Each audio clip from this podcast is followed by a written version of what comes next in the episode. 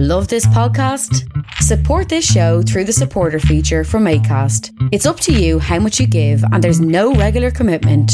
Just hit the link in the show description to support now.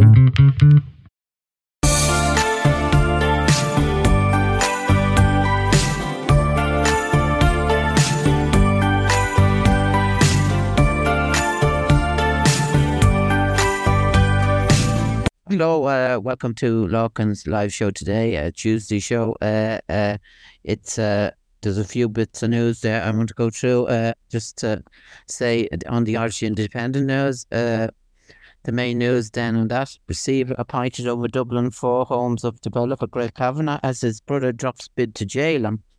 That is the main news on the Irish Independent. There, I'll go through that a bit just to see what it's about. It just says a receiver has been appointed over the family home of well known property developer Craig Kavanagh. The move was disclosed in an affidavit filed by businessman brother Hugh in the the Hitter Ulster Court dispute. That's all of that news there because it's on premium. I can get that's all the, the latest news on that. And then on uh, Ben Doohan's funeral there was there earlier on, I see, and uh, that was that's a sad thing because uh, he was in Dunnes Stores a long time, and uh, it's a really sad story in my in my view. Uh, then I'm just I'm just making a quick podcast here today. Uh, the RTE knows then going to a quick man jailed for killing partner.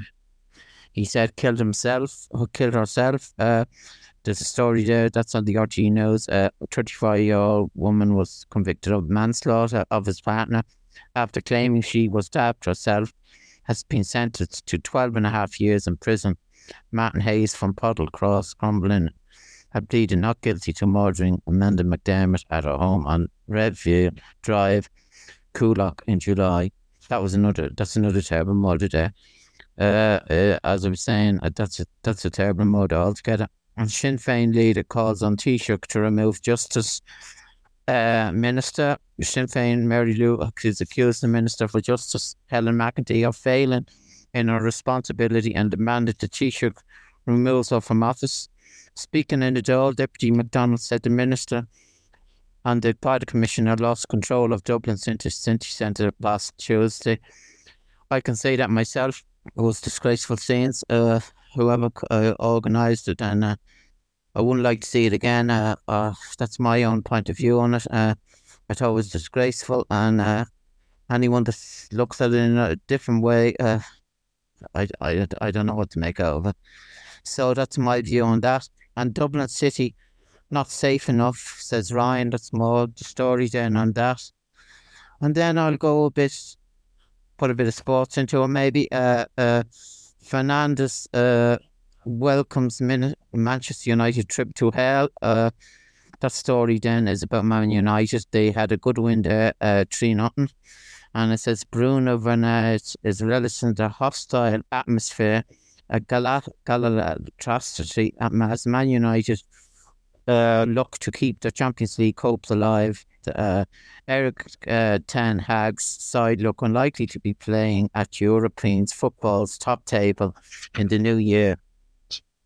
That's it. Uh, I'm coming back now. Uh, I took a little pause there. Uh, uh, the RTE, uh, that's uh, the RTE website I was talking about, Man United. Uh, uh, United lost to Galatasaray 3 2 in the reverse fixture. Uh, we prepare for that, said the Portugal uh, international. I think when you are a kid, you want to play in this kind of atmosphere. You know that Galatasaray away is going to be great.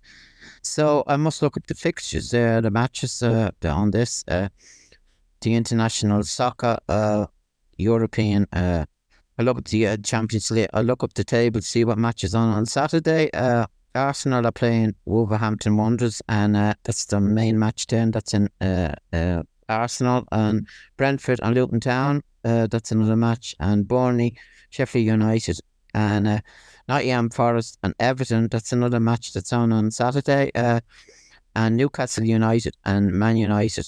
That should be a close enough match, I'd, I'd reckon. Uh, there's nothing between them two sides. And then on the table, uh, the top team that's there is Arsenal. Uh, Manchester City have second. Uh, third Liverpool, and fourth Aston Villa. So then uh, that's the sports section then on that, and then I could just go straight to the entertainment section. Uh, Donegal School wins Ed Sheeran music video competition. That's an, another thing that they won. Uh, uh, that's a competition. I'll just say a bit about that, to see what it says. Uh, Ed Sheeran has chosen a video made by Donegal School as the music video for his track Magical.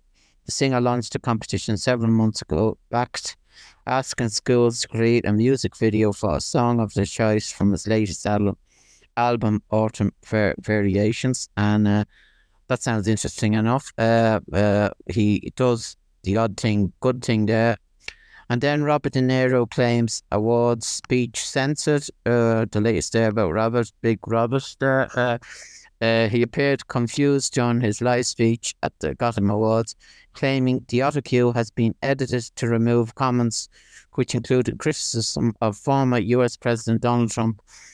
Uh, if anything, he's well able for Donald Trump. Uh, uh, he did make a speech about him before. This man is the most evilest man on the planet, Donald Trump, as I was saying before, and uh, I haven't changed my opinion on him. He is really evil, and uh, I just hope that he doesn't get in. So I'll just see how I'm going to my podcast here now. Uh, I just uh, thank you for joining me on my podcast today. Anyway, I went through the usual news. Uh, I haven't done any Brave People news, but I'll go back on that again on tomorrow. I think it comes out. So thanks very much for listening, and I'll be back again next week. Thanks.